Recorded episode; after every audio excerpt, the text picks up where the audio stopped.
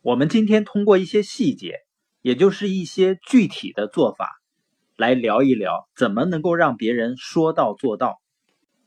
美国著名的影响力和说服力专家西奥迪尼呢，他总结了一些套路。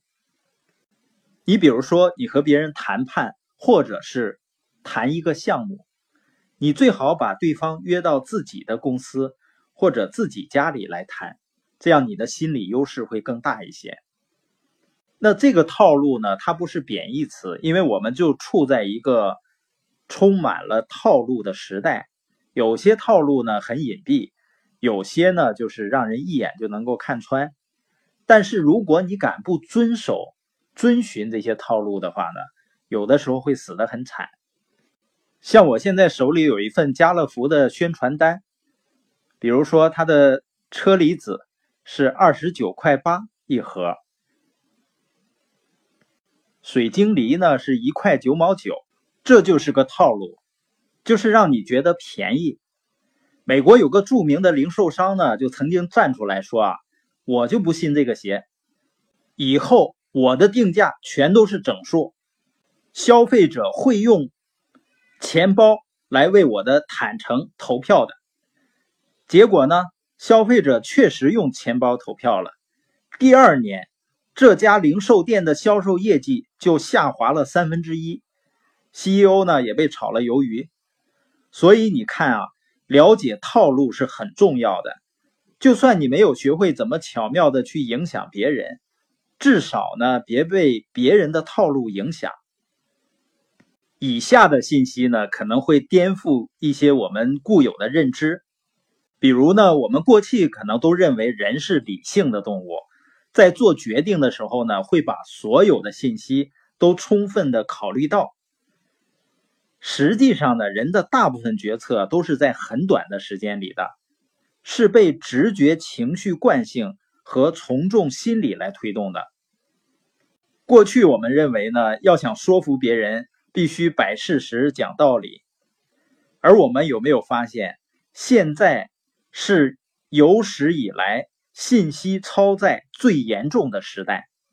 我们每个人是不是每天都被大量的信息在轰炸？没有人在有耐心的听道理，让人们做出决定的不再是信息本身，而是这些信息呈现的背景或者说情境。为什么说现在叫体验经济呢？简单的说。你只要巧妙地触发了一个人内心深处的动机，他就会下意识的、自动的跟着走了。那我们今天来聊呢，就是怎么样让别人能够说到做到。我相信呢，每个人都会有被放鸽子的经历吧。比如说，约好了参加一个活动，然后没有来，放鸽子呢，过去我们觉得是个小事儿。但其实它带来的损失啊，大的惊人。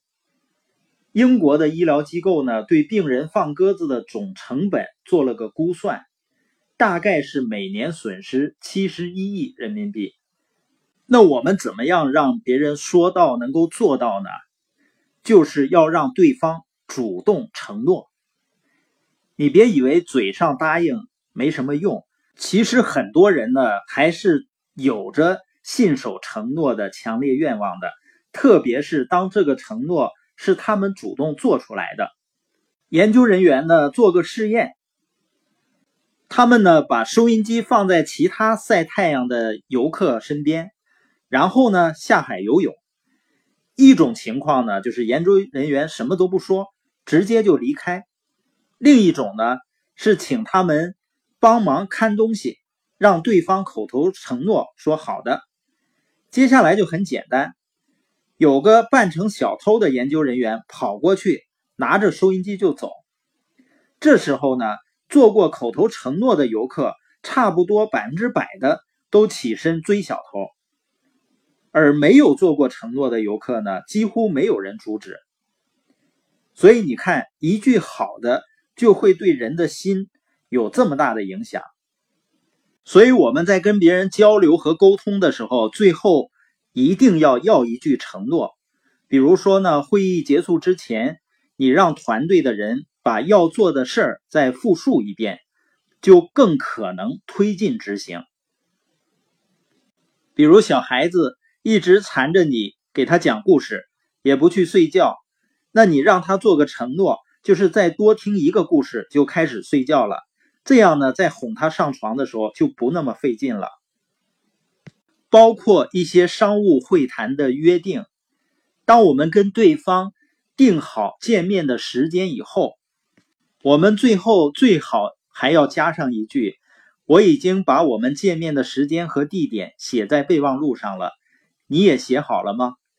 哦，对了，你是律师，我相信您是对时间遵守时间是很有概念的。那我们什么时间再见？好吧，让。